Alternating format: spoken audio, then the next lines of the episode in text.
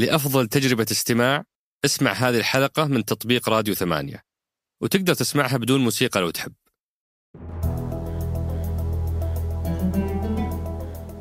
هذا سقراط من إذاعة ثمانية وأنا عمر الجريسي أستضيف قادة التحول وأحاورهم حول رحلتهم في تحقيق أهداف رؤية السعودية 2030 ضيفنا اليوم هو سعادة المهندس خالد الدغيثر وكيل وزارة الشؤون البلدية والقروية للتخطيط والبرامج. أول ما جبنا طاري الشؤون البلدية والقروية جتنا عشرات الأسئلة عن الأرصفة الحدائق الخدمات التراخيص المفتشين واللي للأسف ضيفنا ما هو مختص فيها ضيفنا مسؤول عن القطاع الاستثماري إيه وزارة البلدية عندها جزء استثماري وهذا بالنسبة لي كان محل تساؤل أليست الجهات الحكومية فقط مختصة بتقديم الخدمات؟ ليش وزارة الشؤون البلدية القروية عندها جهاز استثماري؟ سألنا هالسؤال لضيفنا وتعرفنا بعدها على أهم ما تم تحقيقه في تطوير الجزء الاستثماري لوزارة الشؤون البلدية والقروية في المسار التشريعي أو مسار أتمتة الإجراءات أو مسار المبادرات وأخيرا مسار التسويق. وفي نهاية الحلقة طرحنا أسئلة أصدقاء سقراط اللي أكرمونا فيها مثل ليش الدعاية والإعلان محتكرة لشركة واحدة؟ وهل المستثمر الأجنبي يستطيع أن يستثمر ويستأجر أراضي وزارة الشؤون البلدية القروية وعن استغلال واستخدام المرافق العامة مثل الحدائق آه، آه، عبر الشراكة مع القطاع الخاص لرفع جودتها وتوفير آه، دخل للوزارة بدل ما تكون مصدر تكلفة تصبح مصدر دخل. هذه بعض الأسئلة بالإضافة إلى أسئلة أخرى طرحوها أصدقاء سقراط. أترككم مع الحوار. حياك الله محمد شرفتنا ونورتنا حياك الله طال عمرك. شرف لي طال عمرك. الله يشرف مقدارك. أبو محمد آه، أنت تمثل قصة يعني اليوم آه، كثير من الشباب يواجهون نفس المعضلة اللي أنت مريت فيها ويبدو أنك نجحت فيها. فأتوقع في خبرة ممكن نهديها للشباب من تجربتك اللي هي أنك أنت خريج هندسة حاسب ولكنك آخر عهدك بالحاسب بهندسة حاسب هو وثيقة التخرج.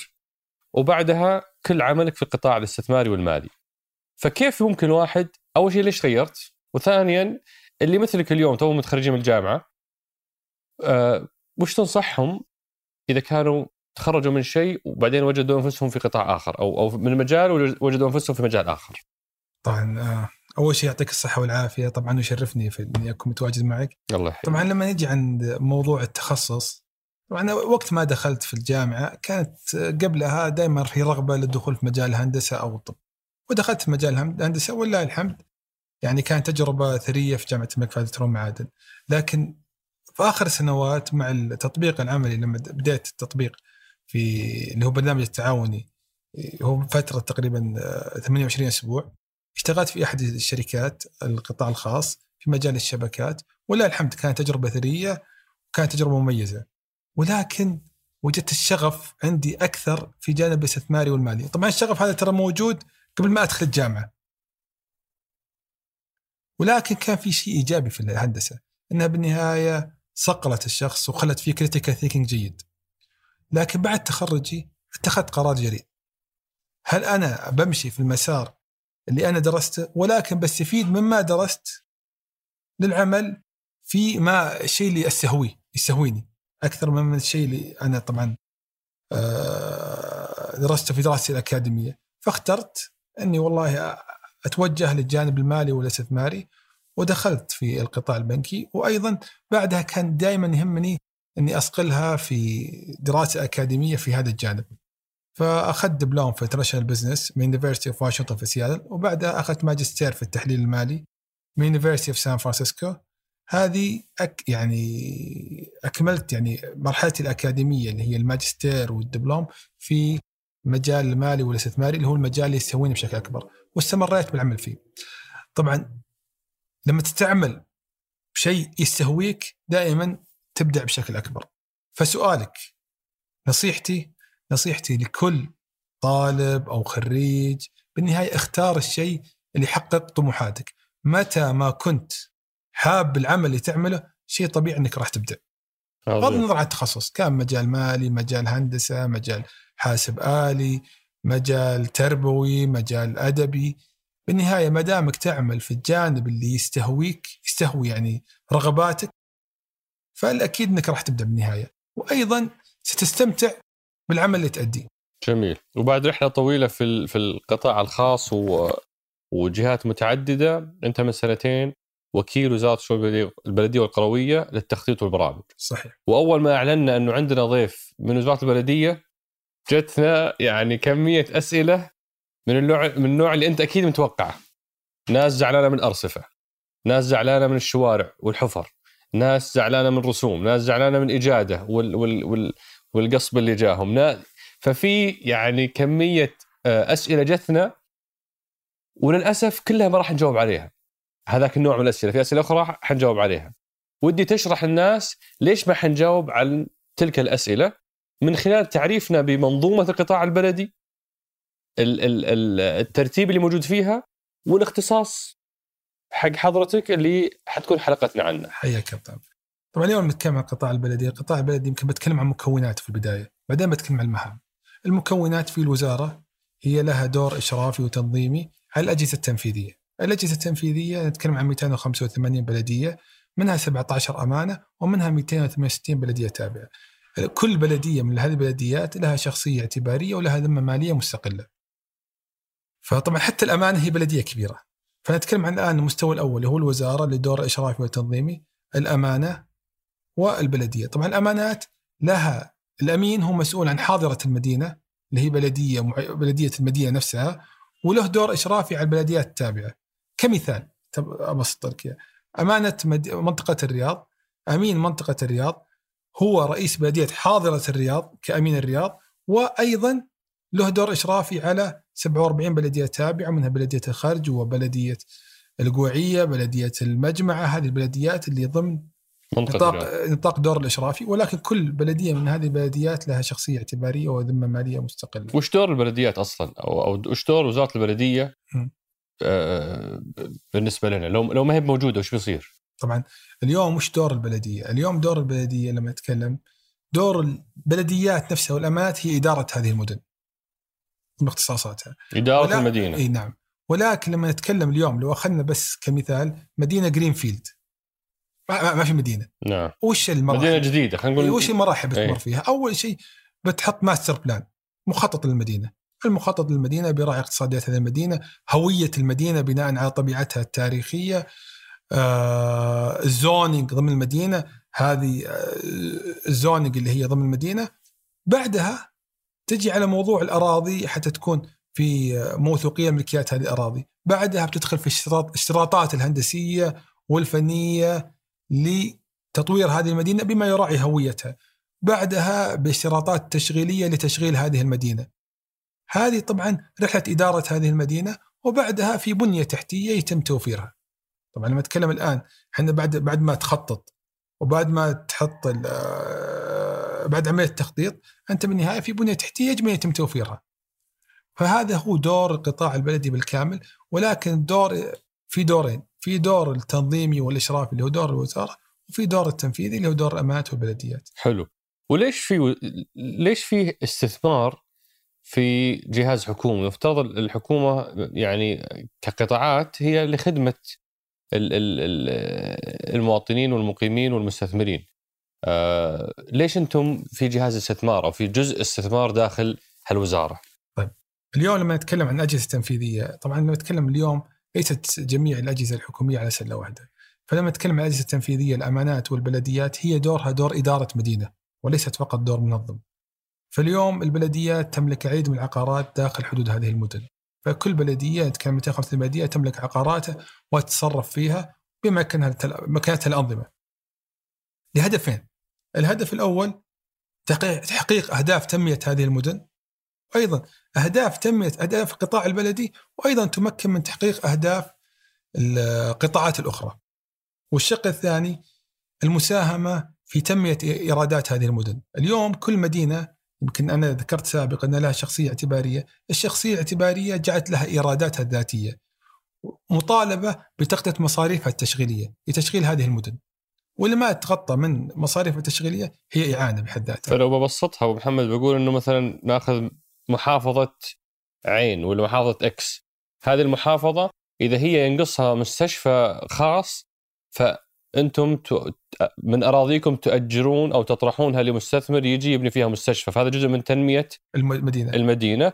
ومن إيرادات هالأرض ودخلها أنتم توقعون عقود التنظيف وإزالة النفايات صحيح. والأرصفة وال- والصيانة. والصيانة. صحيح. فهذه الهدفين اللي صحيح. لأجلها يوجد قطاع استثمار صحيح. في البلدية. الهدف ليس هدف فقط ارادي هدف تحقيق الاستدامة المالية لهذه المدن. حلو. فالهدف إنه كل اليوم لما نتكلم عن 285 بلدية الهدف إنه كل بلدية أما تكون مستدامة أو تخفف من الإعانة اللي تم تحصيلها اليوم خلال هذه الإيرادات. حلو. لكن الهدف الأساسي ليس فقط هدف ارادي في هدف تنموي تحقيق أهداف واحتياجات هذه المدن. و... وأنت أبو محمد المعني بجزئية الاستثمار في الوزارة. صحيح. فكل الأجزاء الأخرى لن نسأل عنها صحيح. لكنك تسا... يعني توعدنا تساعدنا يعني نستضيف القائد اللي يجاوب عليها. أبشر بإذن الله تبشر بالجنة. آه، آخر سؤال في موضوع ال... ال... من أنتم محورنا الأول هو وش علاقتكم برؤيه السعوديه 20 رؤيه السعوديه 2030 وبرامجها التنفيذية؟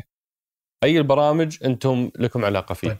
إحنا لنا علاقة. كجزء استثمار في الوزارة. صحيح طبعا الاستثمار بالنهاية يسمع في عدد من البرامج يسمع في برنامج التوازن المالي حلو من خلال تخفيف الإعانة اللي تم تحصيلها على مستوى الأمانات والبلديات ويساهم في برنامج التخصيص من خلال النماذج الاستثمارية التي يمكنها نسبة المخاطرة اللي يدخل فيها القطاع الخاص ويساهم في تحقيق أهداف التحول الوطني من خلال تمكين القطاعات الأخرى وأيضا تمكين القطاع البلدي من خلال تنمية موارده وأيضا توفير خدمات وبنية تحتية مناسبة. بعض البنية التحتية هي استثمارات بحد ذاتها. أو أيضا يساهم في تحقيق أهداف برنامج جودة الحياة. يعني اليوم لما نتكلم أهداف برامج تحقيق الرؤية يساهم في أكثر من هدف. حلو. وجوده الحياة كيف أنتم تساهمون فيه؟ إحنا نساهم يعني البلدية واضح موضوع الأرصفة موضوع التشجير الحدائق أنتم في الاستثمار شلون تساهمون؟ وش جودة الحياة؟ كيف وش معنى جودة الحياة؟ جودة الحياة هي اللي هي quality of life في المدينة. اليوم متى ما كان في خدمات صحية ساهمنا في توفير خدمات صحية أنسب جودة الحياة في المدينة ارتفعت. متى ما ساهمنا من خلال الاستثمار في توفير فعاليات وحدائق أنسب ارتفع جودة الحياة في المدينة. متى ما ساهمنا في توفير مجمعات تجارية أو مدن ملاهي أو مطاعم من خلال تأجيرها فهذه كلها ستساهم في جوده الحياة. مشروع آه، أظن في مدينة ملاهي في جدة مقامه على أرض على أحد أراضيكم صح؟ في أكثر من ملاهي وفي أيضا وفي المدينة المائية فقيها أكواريوم وش زي كذا صح؟ تقي أكواريوم مقام فلما أنت تؤجر هذه المرافق على القطاع الخاص بتحديد مجالها أنت ساهمت برفع جودة الحياة لسكان تلك المدينة وفرت لهم خيارات ترفيهية. صحيح وأيضا ساهمت في تحقيق أهداف السياحه، اليوم جوده الحياة وأهداف السياحه هي أهداف تقريبا متقاربة، حلو. اليوم أنا ساهمت فيها من خلال توفير أكواريوم أو أيضا يمكن ما دام ذكرت آه، جدة أيضا في اليوم منتجع النورس هو اليوم أحد الاستثمارات البلدية، اليوم نتكلم في مستشفيات في عدد كبير من المدن آه، في مجمعات تجارية، هذه كلها تساهم، أيضا اليوم لما نتكلم على حتى الفرص في الإعلانات بالنهاية اليوم كلها قاعدين نحولها ديجيتال هذه تساهم في تحقيق أهداف اللي هو التحول الرقمي. فلما نتكلم عن الاستثمار البلدي هو الاستثمار البلدي يسمع في أهداف برامج تحقيق الرؤية، تقريبا أغلب برامج تحقيق الرؤية لا ما أقول كلها لا تساهم في تحقيق أهدافها. عظيم هذه مقدمة جيدة أبو محمد آه، آه، تعرفنا على القطاع الوزارة والوكالة اللي أنت مسؤول عنها آه، وتحديدا موضوع الاستثمار. الآن خلينا نروح للسؤال الأهم اللي هو ماذا حققتم؟ وببدأ أبو محمد بالسؤال اللي أنت اعتبرته غايتكم الكبرى. سؤال أول شيء وش حققنا في موضوع استدامة المدن؟ أنت تبغى اليوم مدينة الرياض تجيب دخل يشغلها بدون ما تحتاج من الدولة ولا ريال. وهذا الهدف اللي الأسمى اللي تبغاه لكل مدن محافظات المملكة. وين كنا في موضوع استدامة أو اعتماد المدن على دخلها وين وصلنا اليوم؟ طبعا اليوم لما نتكلم عن وين كنا وين صرنا طبعا آه، يعني يمكن نتكلم عن آه، مع بداية إطلاق برامج تحقيق الرؤيه، فلما نتكلم اليوم عن المدن في تباين بين المدن. أكيد. كل مدينة تختلف عن المدينة الاخرى بناء على اقتصادياتها، هذا ينطبق على المملكة وينطبق على مدن العالم، في مدينة مثل الرياض أو مدينة مثل جدة تختلف عن مدينة أقل نموا. بناء على اقتصادياتها فلما نتكلم إحنا عن آه، قبل تقريبا أربع سنوات كانت نسبة كافرج نعم. نسبة تغطية البلديات المصاريف التشغيلية آه، 15% الآن ولله الحمد تقريبا آه، حققنا 31% أوه أكثر من الضعف. هذا خلال الأربع سنوات اللي فاتت. هذا خلال الفترة يعني هذا طبعا إلى سنة راحت إحنا وصلنا إلى تقريبا تغطيه 31% من فلو اليوم مصاريف مدينة لو مصاريف المدن في المملكة مليون ريال فأنتم 300 ألف أو أو 310 ألف جايبينها من إيرادات المدينة نفسها والباقي هو اللي تأخذونه ميزانية من الدولة. صحيح. عذرا كانت 15% أيوة. الآن طبعا وصلت إلى تقريبا آه، يمكن 34% من آه، المصاريف التشغيلية. 34 نسبة التغطية. ما شاء الله. ونهدف طبعا من نهاية العام يعني كنا نهدف إلى أن نحقق 40% نهاية نهاية 2020 2020 هذا هدف 2020 هذا هدف 2020 كان. آه. وأيضا من الأشياء ال- ال- اللي أنتم يعني آه، رسمتوها كرحلة تطوير للقطاع آه حددتوا له أربع مسارات لتطوير منظومة الاستثمار في القطاع البلدي، مسار تشريعي، مسار إجرائي وتقني، ومسار المبادرات والفرص، وأخيرا مسار التسويق. ودي لو نمر عليهم واحد واحد أبو محمد وتعلمني وش اللي حققتوه في كل مسار، ونبدأ بالمسار التشريعي. يعني بس أنا بعرج على المسارات. إي. طبعا كل المسارات هذه تتكامل. حلو. لتحقيق هدف. إحنا اليوم لما نتكلم عن تطوير منظومة الاستثمار طبعا أي نجاح أي نجاح يبدأ بوضع objective وهدف معين. حلو. فحطينا ال objective وبعدها سخرنا جميع المحاور لتحقيق هذه ال objective جميل. فبدينا أول شيء أول سؤال يعني يرد لاي راغب في الاستثمار مع الأمانات أو بلديات أو أي في أي دولة حول العالم هل في legal framework تمكن ولا لا؟ هل في اطار قانوني إيه، بيئة تشريعية ممكنة ولا لا؟ okay فكان أول شيء نراجع التشريعات حلو فراجعنا لائحة تصرف العقارات البلديه اللي هي الأداة المنظمة للاستثمار وتصرف البلديات في عقاراتها. طبعا آه، اللائحة السابقة كانت صدرت عام 1923 وكانت مميزه وجيده في حينها. ولكن بعد مع الممارسة العملية أصبح في حاجة وخصوصا مع إطلاق برامج تحقيق الرؤية أصبح في حاجة ملحة لمراجعتها وتحديثها. و- وهذا اللي صدرت قبل شهر تقريبا شفناها في تويتر اللي صدر قبل شهر تقريبا التعليمات التنفيذية منظمه لها وصدرت قبلها بفتره اللي هي اللائحة وكانت في فترة معينة لسه الآن هي اليوم سارية نعم هي وش اليوم أبرز التغيرات في هذه اللائحة؟ إذا تسمح لي قبل ما بس بعطي فكرة عن الرحلة إي اللي حلو. مرينا فيها لتحديثها. حلو طبعا آه، الرحلة بدأت بالنظر في الممارسة العملية السنوات السابقة النظر آخذ مرئيات الأجهزة التنفيذية اللي هي امانات البلديات، آخذ مرئيات القطاع الخاص المستثمر مع امانات البلديات، آخذ مرئيات القطاع الخاص لنرغب في استقطاب والاستثمار مع امانات البلديات. وبعدها أخذنا طبعا وش ال best practices من أكثر من aspect اللي هي تحقق الاهداف تحسين التشريعات، طبعا في أسس ما يتم الإخلال فيها أو أركان. وبعدها نشرناها يعني عدينا مسودة مشروع ونشرناها لأخذ مرئيات العموم وأرسلناها لمجالس الغرف. مجلس الغرف السعودية ومجالس الغرف في كل مدينة أرسلناها للمجالس البلدية. وصلتنا مرئيات من الغرف التجارية مرئيات من المجالس البلدية مرئيات من العموم. طبعا تقريبا ما يزيد عن 300 ملاحظة. راجعناها ملاحظة ملاحظة. واخذت منها فترة وبعدها أخذنا ما يمكن الأخذ به. وبعضها أخذناها جزئيا وبعضها كانت يعني من صعوبه مكان الأخذ فيها وبلورنا بالنهاية مشروع اللائحة. وتم رفع المقام السامي ولله الحمد مشى في إجراءه وحتى تم إقراره. والآن صدرت التعليمات التنفيذية المنظمة لها بقرار وزاري ودخلت مرحلة النفاذية. تسألني وش أبرز مزاياها؟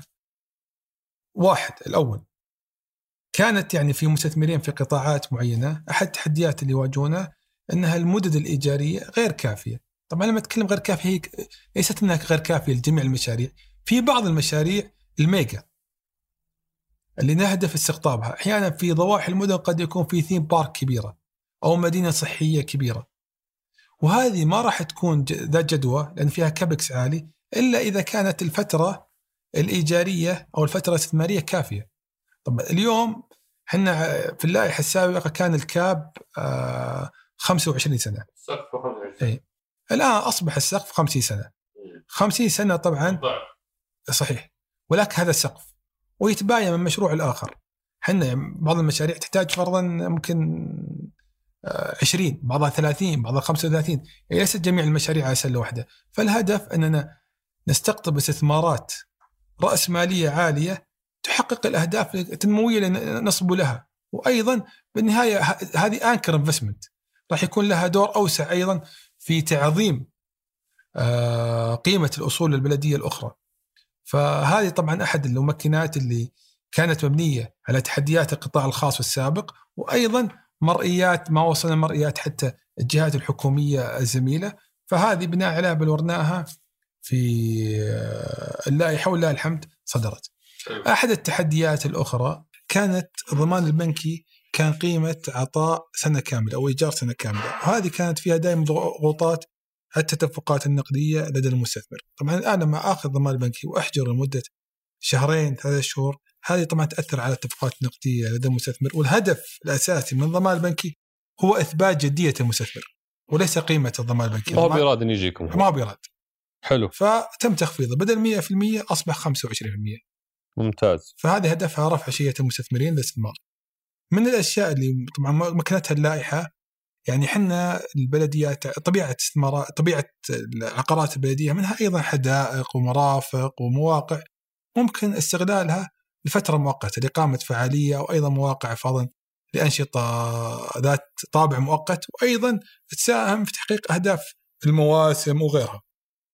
فكان أحد التحديات انه جميع الفرص يجب أن تطرح في منافسة. طبعا لما أجل لمدة يوم يومين إلى 90 يوم من صعوب مكان يطرحها في منافسة وأدخل في إجراءات طويلة. فطلعنا بآلية جديدة اللي إنها تقدر لجان الاستثمار القيمة الإيجارية لهذه المواقع وبعدها تعلنها في بوابة فرص أمام الراغبين في الاستثمار.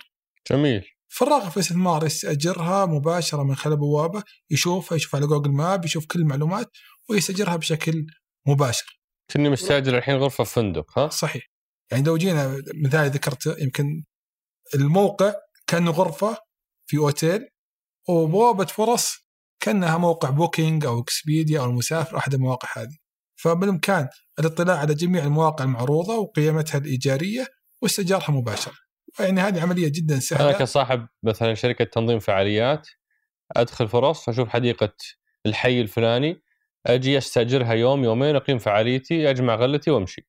صحيح. هذا هذا سابقا لم يكن متاح. هذا سابقا ما كان متاح. كنا جميل. يعني كان صعوبة مكان أجر مدة يوم هذه. بتخدمكم كثير في موضوع المواسم وتخدم الفعاليات ال- القصيرة هذه صحيح فهذه إن شاء الله إن يكون لها يعني قد تكون small ticket خلينا نقول ولكن الحراك اللي فيها كبير فإن شاء الله يعني العائد الاقتصادي على المدينة بإذن الله من خلالها عالي وأيضا تمكن أيضا آه، المنشآت التجارية من الاستفاده من هذه المرافق وأيضا رواد الأعمال. جميل وش في أيضا موضوع ال- التأهيل الفني أو أو تأهيل المستثمرين بناء على المقدرة الفنية وش المقصود طيب. فيها هذه هذه طبعا كنا أحد التحديات في بعض الاستثمارات البلدية تحتاج خبرة متخصصة وملاءة مالية معينة. طبعا لما نتكلم آه، ملاءة مالية هي المقدره على خدمة المشروع ومن ماليا والمقدرة الفنية أنها تحتاج إلى خبرة متخصصة. فالفكرة أنه يطرح المشروع على مرحلتين، بعض المشاريع تحتاج أن تطرح على مرحلتين، مرحلة التأهيل، تأهيل بناء على ملاءة مالية ومقدره فنية ومتطلبات التاهيل تكون واضحة. بعد عملية التأهيل يتم حصر الدعوات على الشركات المؤهلة، فيتم إرسال ال RFPs أو كر- للشركات المؤهلة كراسات شروط ومواصفات وبعدها تكون المنافسه على أعلى قيمة عطاء. فهنا ضمننا جانبين، ضمننا جودة وديمومة المشروع إنه بالنهاية يحقق الأهداف المطلوبة، إنه بالنهاية المستثمر عنده قدرة على استيفاء متطلبات المشروع والتزاماته. الشق الثاني إنه عنده مق- مقدرة على تمويل المشروع حتى نرى المشروع واقع وبعدها عنده قدرة على خدمة ال- ممتاز هذه من الأمور، أيضا يمكن من الأمور الاخرى اللي مكنت في اللائحة يعني كانت أو في السابق كانت البلديات محصورة في نموذج التأجير التقليدي،. التاجير العادي، الآن مكنت من عدد كبير من النماذج، فأصبح في menu list النماذج إذا كان sharing revenue مشاركة بالإيرادات، مبلغ ثابت زائد مشاركة في الإيرادات، فأصبح في أكثر من موديل. جميل. نموذج تعاقدي. وبناء عليها كل فرصة تحتاج نموذج تعاقدي معين، فرضا مثل مشاريع المواقف. اليوم إحنا نتكلم عن مشاركة في إيرادات. وتم إعلان قبل فترة عن آه، طلب إبداء الرغبات. والحمد لله وصلنا رقم جدا جيد. آه، وارسلت آه، طلبات التأهيل. بعد باذن الله التعاقد راح يكون المشروع يعني مشروع مشاركة بالإيرادات ولكن كل مبالغ هي automated تدخل في حساب واحد escrow account وتوزع ما بين المستثمر وما بين الأمانة. فهذه بإذن الله أنها راح يعني حتى تثبت جدية الدولة في التنظيم. وأيضا يعني ما تخفف من الضغوطات على المستثمر في المرحلة الأولى.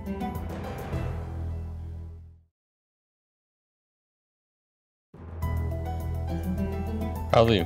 هذه يمكن أشياء أبرز الأشياء اللي تحققت في موضوع التشريعات والتنظيمات.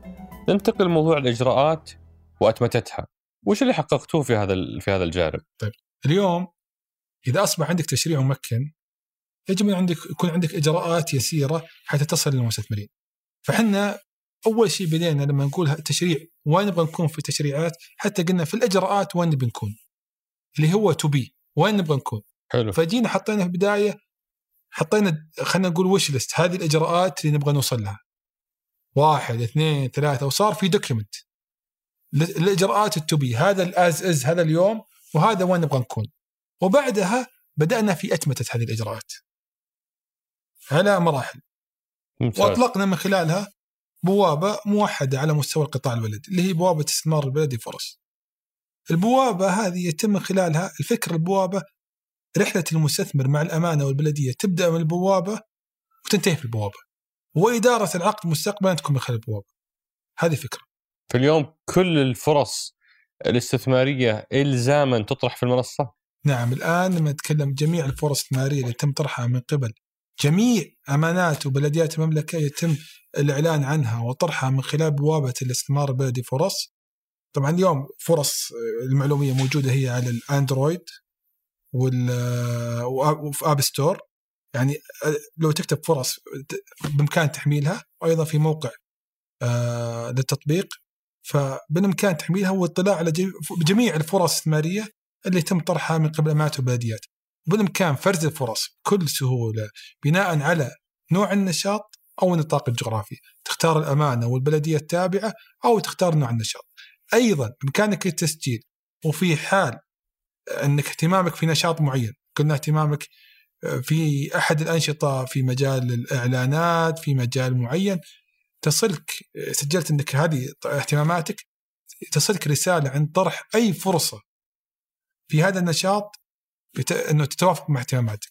اوه ففي إرسال تنبيهات عن كل فرصة. نعم يصلك تنبيه إنه تم طرح فرصة توافق مع اهتماماتك بامكانك الدخول في مدينة إكس بإمكانك الدخول على البوابة والاطلاع على معلومات الفرصة. ف... فنظام إني أروح أطبخها مع راعي البلدية ما عاد فيه ذا. إن شاء الله ما في طبخ وإن شاء الله على ما قال نتوسم فيهم جميعا الخير. أتمنى ذلك. ال... ال... السؤال هنا طيب هذا التوسع الضخم في دائرة المتنافسين يفترض إنه ينعكس على عدد المتنافسين اللي قاعدين يتقدمون وبالتالي يرفع آه، جودة وقيمة العروض اللي تجيكم. كيف انعكس كيف انعكست فرص بعد مرور سنة أو أكثر من إطلاقها على إيراداتكم الاستثمارية أو على جودة الفرص اللي قاعد تجيكم؟ طيب أنا بس يمكن بوضح يمكن آه، نقطة مهمة. اليوم يعني أحد التحديات هي كانت صعوبة الوصول لجميع المستثمرين. يعني اليوم لما نتكلم إحنا نتكلم عن ولله الحمد دولة بحجم قارة. لما نتكلم فرصة استثمارية في الحدود الشمالية من صعوب مكان إنه بيطلع مستثمر من جدة بيروح يشوف صحيفة أم القرى يبحث عن الفرص الاستثماريه المعروضة أو إنه يزور البلدية ليطلع على فرصة على أرض الواقع. فأصبحت البوابة من خلالها بإمكان أي راغب في الاستثمار داخل المملكة أو خارج المملكة الاطلاع على جميع الفرص المطروحة. ويطلع فيها على Google Map ويشوف الموقع مباشرة وهو على وهو في بيته يشوف الموقع على Google Map آه وأيضا بامكانه الاطلاع على مسودة كراسة شروط المواصفات قبل شرائها. وبالتالي هذا انعكس بامكانه شرائها. واليوم إحنا بنبدأ بامكانه حتى المنافسة عليها إلى عملية ترسيل. فهذه طبعا لها دور كبير في توسيع قاعدة المتنافسين. اليوم والنتيجة. لمسنا أنه بعض المنافسات تضاعف عدد المتناف... بعض الفرص تضاعف عدد المتنافسين عليها خمس أضعاف ما كان سابقا. جميل. هذه انعكست على دخول شريحة جديدة من المستثمرين الاستثمار من الأمانات والبلديات وأيضا انعكست على القيمة الإيجارية. يعني حققت قيم قيمة إيجارية أعلى. وبالتالي يعني وبالتالي اجمالي إجمالي إيرادات المفروض أنها زادت. صحيح. بس أنا بعطيك مثال فرصة واحدة. سم. فرصة واحدة يعني في أحد المدن كان من الصعوبة مكان أنه كل الناس تعرف عنها. يعني كانت تعلنها بصحيفة أم القرى ولكن ما كان في إلا مستثمر واحد يستثمر فيها بحكم المدينة. لما طرحت الآن من خلال بابة فرص وجدنا أربع مستثمرين وقد يكون نشاط خلينا نقول عدد المستثمرين فيه محدودين ما هم النشطة اللي فرصة أخرى. وجدنا الآن طرحت في أحد المدن يعني في مدينة في المدينة المنورة عدد المتنافسين عليها 13 آه، متنافس. اليوم دخلنا على البوابة أحد الفرص معلنة عدد اللي شروا الكراسات 21 راغب في الاستثمار. طبعا هذه الأرقام ما كانت تكون موجودة ما لم يكن هناك بوابه موحدة. والفكرة إني اليوم اللي يسعد الواحد إنه يجد فرصة في مدينة مثل الرياض مستثمر من جدة مستثمر من الشرقية. وبالشرقية مستثمر من الرياض ومن جدة. وفرصة في الطايف مستثمر من حايل هذا طبعا هذه هي جمالية البوابة. يا سلام. وأنا طبعا ما راح أنسى سؤالي وحرجع له مرة ثانية. سم. كم كانت إيراداتكم وكم صارت؟ وبنقول ما شاء الله لا تخافوا طيب. الإيرادات الاستثمار لما نتكلم عن الاستثمار كانت تقريبا عام خلينا ببدأ 2015 إن 2015 هو بداية برامج تحقيق الرؤية. كان مليار و500 تقريبا و56 نتكلم عن 2019 وصلنا ولله الحمد مليارين و704 يعني 45 من 40 45% زيادة. تقريبا ما بين 40 إلى 50% هذا نتكلم إحنا عن استثمارات لا لا له دخل برسوم ولا بغرامات ولا شيء ثاني. هذا نمو في إيرادات استثمارات بلدية. جميل. وأكيد انه يعني هالمنصة وهالرقمنة وهالأتمتة أيضا تساعدكم تعرفون وين متأخراتكم ولا وين ال ال الإيرادات المستحقة التي لم تحصل. فالى أي مدى أثرت هذه في موضوع تحصيل إيرادات متأخرة؟ طيب. يمكن من الجانب الآخر إحنا يمكن غير البوابة إحنا يمكن أحد هذه يمكن يعني تأخذني لأحد الجوانب الأخرى. كانت أحد التحديات كانت جميع المعاملات يعني آه، ما كان في منصة موحدة نعرف من خلالها إيرادات أمانات وبلديات. كانت في مجهودات متباينة وكانت الامانات والبلديات يعني جهودها مختلفة. ولكن اليوم حتى تقوم الوزارة بدور جيد في آه، معرفة أداء كل أمانة وبلدية وأيضا رفع موثوقية تقارير أداء اللي ترسل لمركز وطني لقياس الاداء تم آه، تجهيز بوابة بوابة موحدة هي داشبورد موحدة على مستوى القطاع يتم من خلالها قراءة إيرادات 285 أمانة وبلدية. يتم قراءة إيراداتها بشكل لحظي. فاليوم لو تسألني عن بلدية تابعة أو أمانة أقدر أعطيك إيراداتها قبل تقريبا ساعة ما شاء الله. وقبل ساعتين. وأيضا أعرف إيرادات من كل بند محاسبي. ويبان عندك المتاخر والضبط وين يعني آه، وين في أي مكان أكثر شيء تاخرا ومع مين تحديدا هذه كلها واضحة عندك؟ إحنا طبعا اليوم نتكلم عن الدولة. الدولة إحنا نتكلم على cash basis في accounting لكن من الناحية الأخرى إحنا حطينا قاعدة بيانات الايرادات غير المحصله والحمد لله اليوم وش الفرق؟ كيف وش وش حققتوا في هالجانب؟ هذه يا طول العمر انخفضت لله الحمد. يعني على مدى السنوات الماضية نسبة الإيرادات غير المحصلة من 30% إلى 11% كانت 30% غير محصلة؟ خفضت إلى 11% اليوم 11% إي نعم. جميل. وهذه طبعا ساهمت في أيضا تنميه إيرادات. نحن لما نتكلم اليوم عن نظام المحاسبه على مستوى الدولة إحنا نتكلم على كاش بيسس اللي هو نظام المحاسبة النقدية. جميل. أنا آخر سؤال في في هالمسار هو موضوع أبغى أعرف كم عدد الفرص اللي طرحت في المنصة؟ واليوم لو بدخل المنصة كم بلقى من فرصه؟ طيب العدد الفرص المطروحة يعني في المنصة أنا يمكن السنة راحت بس بعطيك مثال أحد الأمثلة المهمة كم قيمة العقود اللي أبرمت العام الماضي؟ حلو كم؟ من خلال البوابه أبرم 4500 عقد قيمة هذه العقود 3 مليار ونص طبعا العقود هذه اللي نتكلم عنها والفرص ترى ما هي فرص كبيرة بعضها فرص صغيرة بعضها فرص تكون كشك ممكن تكون مجمع طبي أو مدينة طبية أو مدينة آه، أو مجمع سياحية. تجاري ضخم أو مدينة سياحية. طب فهذه طبيعة عقارات ففي. تفاوت في الفرص ما هو بس لشريحة معينة. الفكرة انه الف- الفرص تناسب جميع شرائح المستثمرين عظيم. كم عدد الفرص اللي تم طرحها في البوابة منذ إطلاقها؟ تم طرح ما يزيد عن 14000 فرصة. اليوم كم فرصة اليوم موجودة في البوابة؟ 1775 فرصة. اليوم لو تدخل على البوابة ستجد 1775 فرصة. وأنتم تعطوني موقع وتسعيرة له أو أحيانا مطلوب مني أنا أتنافس عليه. اللي اللي فيها تسعير التاجير لأغراض مؤقتة. مضبوط. وفي الآن 1090 فرصة موزعة على مدى المملكة. حلو. فالناس اللي عندها سيولة ولا عندها عدم وضوح في في الخيارات الاستثمارية منصة فرص واحدة من الخيارات اللي يدخل ويشوف قد يجد شيء يناسب اختصاص شركته ولا اختصاصه هو الشخصي وممكن يجد فيها آه، فرصة تناسبه هو بيدخل بكل يسر بيلقى الفرص بيلقى الفرص ال- بيدخل بيختار تأجير لأغراض مؤقتة بيشوف فرص تأجير مؤقتة يشوفها ويشوف على جوجل ماب رغب في الفرص العادية بيلقاها تقدم عليها. وي- عنده رغبة في مدينة معينة يفرز بناء على المدينة، عنده رغبة بناء على نشاط معين يفرز بناء على نشاط، نشاط ومدينة يفرزها بناء على ثنتين، ويشوف الفرص ويطلع على مسوده RFP كراسة مواصفات ويطلع على موقع على Google Map وهو بمكانه. عظيم. وفي المسار الثالث أبو محمد موضوع آه، مبادرات وفرص استثمارية جديدة. مم. وش تقصدون في المسار هذا؟ وش فرقه عن اللي قبل؟ طبعا اليوم لما نتكلم إحنا على المسارات مسار التشريعات هو الفكرة في مسار التشريعات إنه يكون ممكن لما بعد لعديد من المنتجات. فاليوم أنت عندك مسار تشريعي. عندك مسار اجرائي وتقني عندك مسار تطوير منتجات لو تسميه أنت بالنهاية هذا المسار مسار دائم وحتى ترى المسار التشريعي هو مسار ولا فرص ما راح نوقف راح نطور فرص راح يكتمل بإذن الله وبعدها نضيف value add service على فرص. المسار التشريعي سيتم مراجعته بالممارسه العملية. مسار تطوير المنتجات إن نطلع في products استثمارية بناء على طبيعة العقارات البلدية وما يعني ف اليوم أحد ال- المنتجات اللي هي اللي إن شاء الله يعني تأجير لأغراض مؤقتة هذا منتج حلو. بحد ذاته لما اتكلم عنها.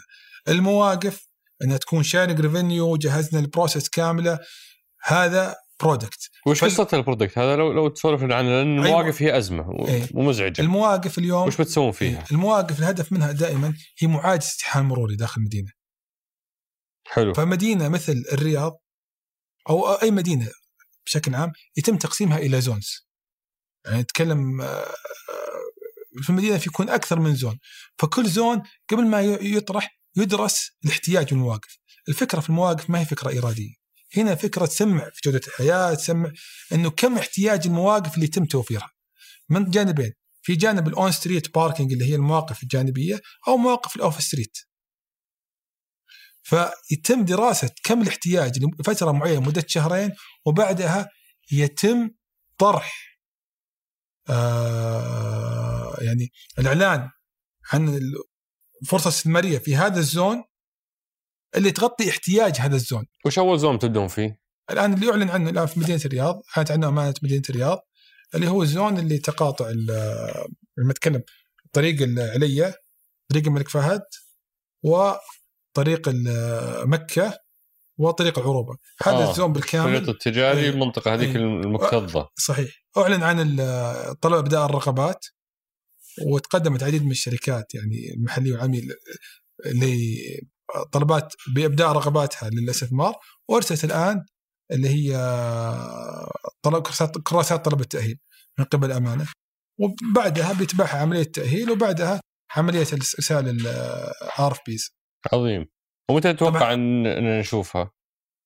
يعني كمشروع قائم أمام أعيننا. إن شاء الله طبعا نتكلم ال- الآن إحنا في مرحلة التأهيل. بعد مرحلة التأهيل بتبدا عملية التأهيل. بعدها إن شاء الله قبل نهاية العام تبدأ ترسل كراسات شروط مواصفات للشركات. وإن شاء الله إنه بعدها بعد الترسية فنتوقع السنة الجاية إن شاء الله بإذن الله السنة الجاية إن شاء الله نراها يعني واقع ملموس. الشق الآخر مث- يعني أحد المبادرات اللي استراتيجيه الاعانه الخارجيه. أحد المبادرات حقوق التسمية للمرافق والم... يعني اليوم كانت أحد الأفكار كمثال. كيف اليوم نحول عدد من المرافق البلدية من cost center من مركز تكلفة إلى مركز إيرادي.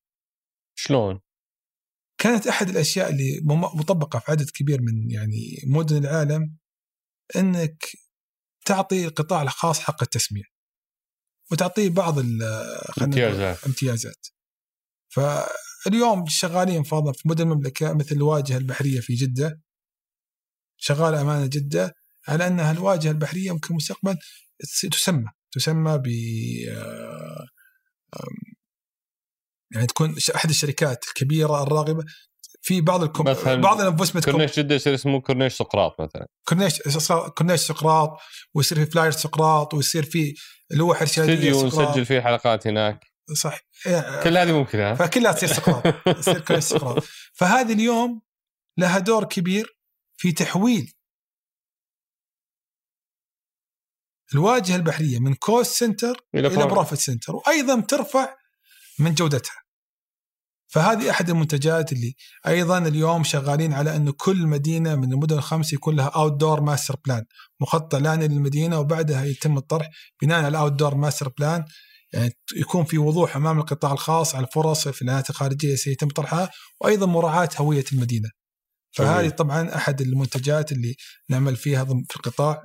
يعني على طار الإعلانات في كان أحد أسئلة أصدقاء سقراط يقول ليش شلتوا لوح الدعاية اللي في مدينة المدينة الطبية وفي بعض المشاريع اللي في المدينة آه، جامعة الإمام ومدينة المكفاه الطبية وحرمتوا الجهتين من حدود 70 مليون ريال عوائد استثمارية.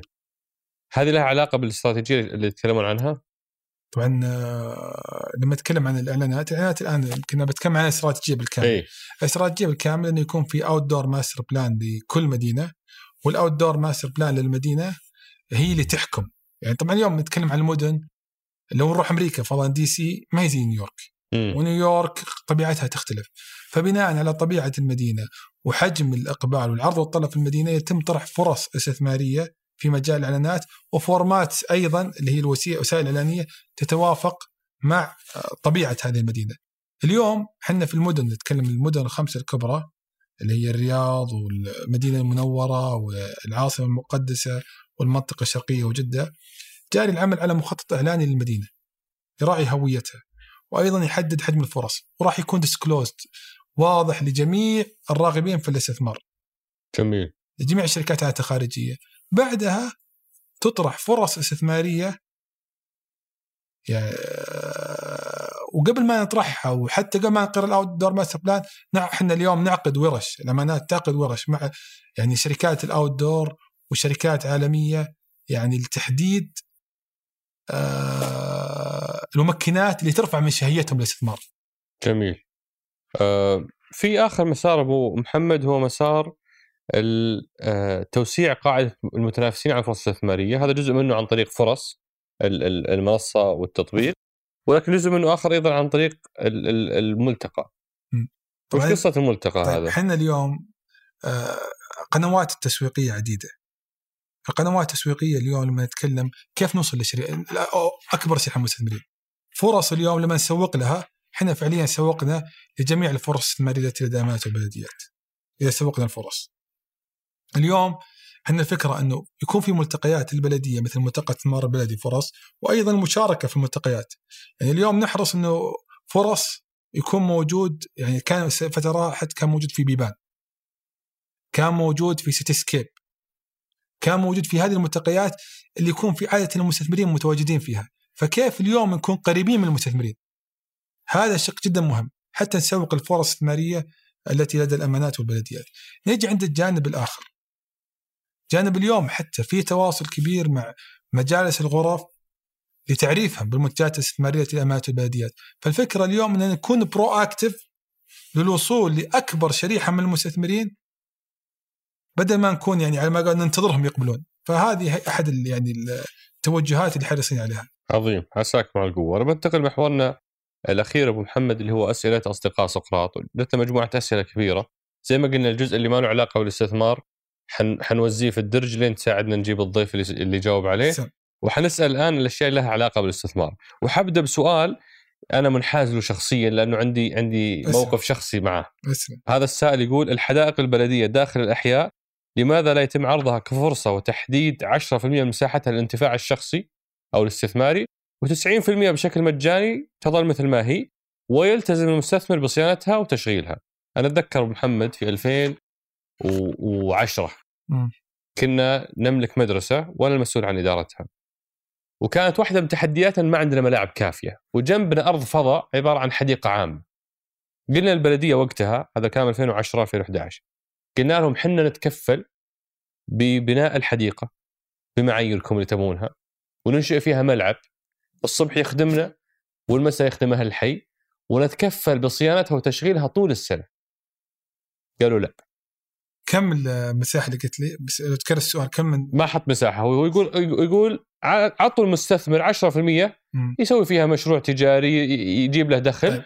وال90% الأخرى يصير ممنوع يلمسها عشان توفر تبقى للناس ويشيل عنكم اعباءها طيب اليوم التعليمات التنفيذية منظمة اللائحه مكنت إلى استثمار إلى 25% آه هو يقول 10 أنتم بتعطوا 25 استثمار إلى 25% بس بما لا يخل بطبيعة الحديقه بما لا يخل بطبيعة الحديقه وأيضا اليوم آه، يعني حتى فرص التأجير المؤقت راح تساهم. وأيضا اللائحة مكنت من جانب آخر. حتى المخططات المخططات الخاصة كان في السابق في اللائحة السابقة ال- آه، مالك المخطط الخاص مطالب بتطويرها خلال خمس سنوات. مم. إذا ما طورها تطورها البلدية. اليوم أصبحت خلال سنتين. ملزم هو يطورها. أي خلال سنتين. حلو. ما طورها خلاص طورها البلدية. فالفكرة إنه الهدف إنه كيف نزيد المساحات الخضراء. فاليوم الحدائق الموجودة كلها متاحة للاستثمار؟ ليست كل الحدائق في حدائق مجدية وحدائق غير مجدية. لكن اليوم نتكلم من الناحيه التشريعيه اليوم. أي. مع صدور التعليمات التنفيذية مكنت الأمانات والبلديات بس أنتم مش رفعتوا على فرص. هل رفعتوها كلها ولا رفعتوا عدد لا ما؟ رفعناها كلها الآن. أوكي. إحنا ما- إحنا ما نرفع. اللي ترفع الامانات أمانات إحنا. نوفر البيئة المناسبة اللي من خلالها بإمكانهم إعداد الكراسات. وكل ما نتكلم عن آه، عدد كبير من الحدائق. هسه حتى لو تطرحها كلها غرقت السوق. صح. ف كل حديقة تختلف عن الأخرى. وطبيعتها وجدول استثمارها. يعني بعضها ممكن تكون جزء منها في يعني 10% كافية بعضها 15 صح. بعضها 20% بعضها السقف اللي هو 25% فاليوم الفكرة مع صدور التعليمات التنفيذية هل هذا الجانب ممكن أم لم يمكن؟ نعم ممكن إلى 25% بدون إخلال بطبيعة الحديقة. جميل هذا والله جميل في سؤال ثاني هنا لماذا 90% على طاري موضوع استراتيجية ال- ال- الإعلانات أو أو الدور أو. اللوحات الخارجية لماذا 90% من لوحات مدينة الرياض وجدة مع مقاول واحد من هذا ما هو مقاول هو مستثمر مستثمر ما هو مقاول. إحنا إحنا بالنهاية دورنا نطرحها في منافسة طرحت في منافسة طبعا هي ما هي 90% هي أقل من 90% آه، يعني الرقم أنا ما أدري 90% مم. من وين جاء لكن بالنهاية الاستراتيجيه الإعلانات الخارجية الآن اللي صدرت حرصنا إن نشرك فيها مستثمرين من داخل المملكة ومن خارج المملكة. هدفنا اليوم ان نوسع قاعدة المتنافسين على الفرص. لهذا السبب يعني قبل إقرار الاستراتيجيه حتى أرسلناها لرؤساء مجالس إدارة أكبر الشركات الأوت دور حول العالم. وكلهم بالنهاية عقدنا معهم workshops ensuring إنه نتأكد إن الاستراتيجية ترفع شهيتهم.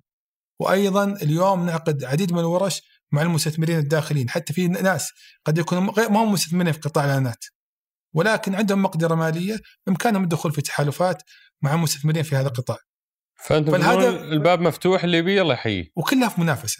إحنا كم ما- مدة المنافسة حقتها هي؟ منافسة إذا رست على جهة كم؟ إحنا نطرحها فضل بعضها 60 يوم تعلن وبعضها ثلاث لا أقصد عقده عقده يعني الحين اذا هو عقد خذها الإعلان. كلها متى متى بيمدي الناس يعودون يتنافسون؟ لا لا لا العقود الموجودة إي. مدتها خمس سنوات. خمس سنوات. خمس سنوات. طيب. هذا سؤال ثاني واحد واضح طبعا العقود الحالية خمس سنوات لكن الآن مع الاستراتيجيه إي. تتباين العقود. في عقد بيكون سبع سنوات بناء على الـ format اللي راح تكون موجودة. اليوم بعض الـ format فيها digital component تحتاج CAPEX عالي. نعم. فهذه ممكن ما تكون خمس سنوات ممكن تكون سبعة ثمانية. فحنا بالنهاية هذه أحد الأشياء اللي لما أخذنا مرئيات القطاع الخاص قال أنا okay إذا بدخل بوسائل إعلانية تحتاج استثمارات عالية ترى خمس سنوات غير كافية. مم. فصار الآن السقف للفرص الإعلانية عشر سنوات. ولكن وسيلة تختلف من الأخرى. صح. آه هذا واحد واضح وأنا ما بس سم. حتى الوسائل الإعلانية اليوم في الاستراتيجيه إنه كثير من الوسائل الإعلانية راح تتحول digital. digital مع مراعاة إن عدم إن ما يكون في تلوث بصري- وإضرار بالعين وأيضا مراعاة موضوع السلامة المرورية من خلال المواقع المناسبة لها، فهذه كلها استراتيجية راعتها الحمد. واستراتيجية صدرت بقرار مجلس الوزراء. جميل. هذا واضح إنه وا- واصل مم. يقول محفظة الأجارات زادت عندكم مم. لكن محفظة اللوحات الاعلانيه نزلت من مليار إلى نصف مليار ومتوقع تصير 350 مليون أنا ما أعتقد إنها كانت مليار لكن ما كانت مليار يعني بس إنها نزلت انخفضت كم كم وصلت الآن؟ يقول متوقع إنها توصل 350 مليون. اليوم قيمة آه، عقود يعني بس أمانة واحدة مثل أمانة مدينة الرياض ما دامنا في مدينة الرياض ما أقول منطقة الرياض إي. 411 مليون. 411 إيه. واليوم إحنا إن شاء الله إنه مع الاستراتيجية يعني يمكن آخر سنتين كان أو, أو خلال سنوات كان في جروث في محفظه الانت. وان شاء الله مع الاستراتيجية آه، التقديرات إن شاء الله إنه راح يكون في نمو أكبر. وأيضا فرص أكبر للقطاع الخاص وأيضا راح نمكن اللي هو من تح من أحد يعني أهداف التحول الرقمي إنها تكون المدن السعودية مدن ذكية. حلو. هذا السؤال يقول نشوف آه، هيئة أملاك الدولة توقع مع الجهات الحكومية إنشاء أراضي على مقراتها. ما الفرق بين الأراضي المملوكة للهيئة والأراضي المملوكة لوزاره الشؤون البلدية القرويه هذه طبعا الانظمه تعالجها الآن آه، في يعني في عمل وتنسيق مع هيئه عقارات الدولة يعني كانت املاك الدولة نتكلم عن هيئة عقارات الدولة. اي في عمل وفي تنسيق وفي آه، تنظيم وفي نظام طبعا يفصل بين أدوار الجهتين. جميل. هنا في سؤال يقول في مجال هذا هذا سولفنا عنه يقول آه، عن موضوع احتكار الدعاية والإعلان لشركة واحدة سولفنا عنه. الأماكن السياحية على مستوى الطائف ابها الباحة بعضها تم تأجيرها على مستأجر واحد. سابقا بمبلغ زهيد. بعد منصة فرص رفعوا المبلغ 10 أضعاف وهو يوازي قيمة المكان نفسه. فانسحب المستثمر والمنتزهات صارت الأشباح. طيب آه، منصة فرص هي بوابة يطرح من خلال الفرص. أي. ما يعد تقدير الفرص من خلالها؟ التقييم من البلديات. فلما الآن يقول بعد فرص أي. فرص, فرص هي بوابة تطرح من خلال الفرص. مم. فلو هي طرحت كمنافسة فمفترض إنها ترست. فيتكلم هو عن إعادة تقدير قيمة إيجارية. مضبوط. أي. اليوم إعادة تقدير القيمه الايجاريه إحنا قبل فترة صدر يعني تعميم معالي الوزير إنه عند إعادة تقدير القيم الإيجارية يتم الإستئناس برأي مقيمين عقاريين معتمدين. حتى بالنهاية يعني يكون القيمة الإيجارية توافق مع أسعار السائده في السوق. لا ضرر ولا ضرار إحنا لا نبي نبالغ ولا نفرط. حتى لو نتج إنه يصير المكان فاضي. شلون؟ حتى لو نتج عنها إنه يكون زي ما يوصف المكان للأشباح؟ طبعا هذه اللي يوصل مكان الأشباح هذه ما يمكن قد تكون حالة خاصة في مدينة معينة ما يمكن ما عندي تفاصيلها. لكن بالنهاية القيمة الإيجارية إذا كانت هي القيمة العادلة يتم التفاوض معه على التمديد. بس هل هذا الموقع هو موقع كان في تمديد وانتهى التمديد؟ وش طبيعة الإشكالية هذه؟ حقيقة ما ما تحضرني. لكن زودني فيها وبإذن الله إذا كان في تحدي إحنا ممتاز هذا في سؤال يقول هل الفرص الاستثمارية الجديدة مفتوحة للمستثمر الأجنبي من خارج المملكة بحيث تعطى له رخصة مستثمر بم... بمجرد ما يأخذ معكم عقد أو طيب. يعني إحنا بالنهاية إحنا نطرح فرص استثمارية. آه، من يرخص للمستثمر الأجنبي هي وزارة الاستثمار. وزارة الاستثمار هي تمنح ترخص له في انشئ قطاعات معينة تسمح وزارة الاستثمار الاستثمار فيها. وبعدها إذا حصل على رخصة من وزارة الاستثمار والتزم بانظمتها يصير له سجل تجاري، إذا عنده سجل تجاري ومرخص من وزارة الاستثمار إحنا بالنسبة لنا هو مستثمر سواء كان مستثمر محلي أو خارجي. أي أحد معه رخ... يعني أي أحد مسموح له باستثمار سجل تجاري الله يحييه. حياه الله. ما تاثير الاجراءات والضوابط الجديدة في استثمارات الوزارة والأمانات والبلديات فيما يخص منافستهم لرجال الأعمال والقطاع الخاص؟ آه هذا السؤال يعني إحنا بالنهاية لسه منافسين إحنا ممكنين. البلدية ما تنشئ. البلدية تطرح الموقع البلدية آه تطرح الموقع أمام القطاع الخاص والقطاع الخاص هو اللي ينشئ. فإحنا بالنهاية ممكنين ولسنا منافسين. بس إذا أنتم شاركتوا راعي المستشفى بجزء من من إيراداته وجنبه مستشفى آخر ما أنتم شركائه؟ هل تضمنون عدالة المنافسة بينكم وبينه؟ المفتش حقكم إذا دخل هنا مثل ما إذا دخل هنا ولا فيها محاباة؟ لا لا هذا طبعا مستشفيات يمكن ما تكون فيها مشاركة بالإيرادات لسبب معين يصير صعوبة تدقيقها إي لكن إحنا إحنا ما إحنا منظمين القطاع الصحي إحنا. ما ندخل مستشفيات آه، أجي وين تدخلون؟ وين من تشاركون؟ ها من تشاركون أنتم؟ شلون يعني في موضوع نموذج المشاركة في الإيرادات. المشاركة في الإيرادات هذه في بعض الأشياء اللي تكون فيها طبيعتها مختلفة. مواقف مثلا. مواقف فرضا هذه طبيعتها مختلفة. أحيانا بعض المجمع مدينة كاملة مجمعات طبية وهذه ممكن تكون جي دي اي نسبة ثابتة زائد المشاركة في إيرادات. طبعا دائما في دور في فصل بين. دورين. بين الهات حقت الإستثمار والهات التنظيمية. ولكن الهات التنظيمية هي نشاطات مختلفة لكن المستشفى والفنادق منظمينها ليس البلديه. منظمينها قطاعات أخرى. جميل. آه هذا يقول ليش جميع البلديات ما تعرض فرص استثماراتها من خلال الفرص أنت قلت لي إنه الجميع ملزم بذلك. وصحيح ممتاز. إيش الفرق بين الفرص المطروحة في منصة فرص واللي مطروحة في موقع استثمر في السعودية؟ ما في دخل ما, ما لهم دخل ببعض صح؟ لا لا اثنين في السعودية هذه طبعا آه، مبادره وزارة عند الاستثمار. وزارة الاستثمار وأعتقد آه، شق مختلف. حتى الإجراءات مختلفة إحنا هنا يقول لماذا لم يتم إنشاء شركة مملوكة من الوزارة تعمل كذراع استثماري لرفع الأداء والاستفادة المثلى من الفرص؟ إحنا اليوم آه، على مستوى الأمانات في ثلاث شركات واليوم يعني أحد توجه اللي يعني أحد توجهات معالي الوزير إنه يكون بالنهايه في نيو جفرنس وإعادة هيكلة. وبالنهاية ننظر كيف تكون على مستوى جميع الأمانات. يكون في فهي تدرس الفكرة. لا إنه يكون في institution setup جديد. بالنهاية يمكن من تحقيق الأهداف والاستفاده من جميع هذه الوسائل. جميل. السؤال الأخير أبو محمد وأنا حبيت السؤال هذا ذاك خليته آخر سؤال. مم. هذا يقول أنت يعني عملت في مدرستين قياديتين حكوميتين آه، آه، يعني متميزتين مم. ماجد القصبي وماجد الحقيل وكلاهما في الخمس سنوات اللي فاتت كان لهم دور يعني آه، آه، فريد في الملفات اللي أوكلت إليهما. فهو يبغى يعرف ما الفرق بين المدرستين وإيش أكثر شيء تعلمته ماجد القصبي وأكثر شيء تعلمته ماجد الحقيل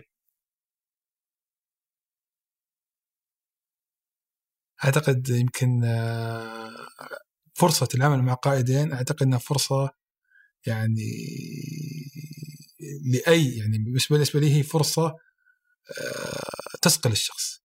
طبعا مع اختلاف طريقة عمل يعني بالنهاية ليس جميع الوزراء مدارس مختلفة. على نفس المدرسة. صحيح. كل واحد له آليته كل واحد له طبيعته المختلفة. لكن استفدت منهم الكثير. يعني لو أقول لك استفدت من معالي الدكتور ماجد آه، بشق واحد أكون فعليا ظلمت تجربتي مع معالي الدكتور ماجد.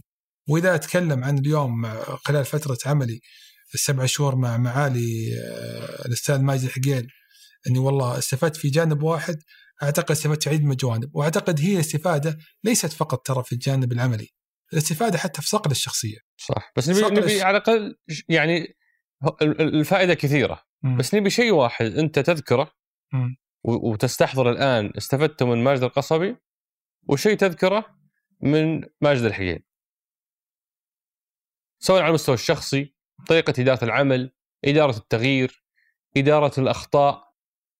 آه، آه، شيء حاضر في ذهنك من القائدين.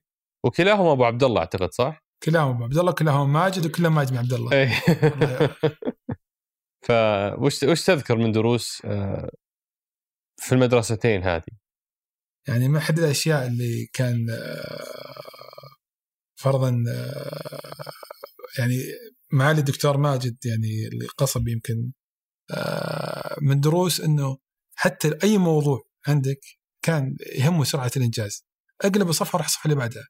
حتى لو كانت أحيانا يعني كان سرعة الإنجاز والدقه في الإنجاز تهم. فكانت هذه أحد الأمور اللي كانت دائما يعني وأيضا من الإيجابيات اللي هي روح يعني زرع روح الفريق وروح الأب يعني في الموظفين. هذه كانت من يعني من الأشياء اللي تعلمتها من الدكتور ماجد معي الدكتور ماجد وحرصت على أن أنقلها للموظفين اللي تحت إدارتي. يا سلام. هذا كانت من الجوانب. أكثر كلمة يرددها يا ابني يا ابني. صحيح. دكتور ماجد. كان يعني هو كلمة يا ابني وكان. أي. طبعا في طابع وزير الأب خلينا اي نقول. آه يمكن معالي الأستاذ ماجد الحقيل آه عنده ما شاء الله مقدرة ممتازة على الاستماع والتحليل وأيضا مقدرة عالية على المتابعة. والله من والله أحباب أدب جدا عالي في التعامل مع موظفينه يعني سبحان الله في أحلك الظروف تجد سبحان الله عنده قدرة على الهدوء واستيعاب الإشكالية ويحولها على طول بكل سهولة ويسر إنه كيف ممكن نعالجها بدل ما يخلق منها إشكالية كبيرة يخالق يحولها إلى فرصة للتحسين. جميل أنا سعدت بالحوار معك أبو محمد شرفتنا ونورتنا. حياك الله شكرا جزيلا. الله يحييك.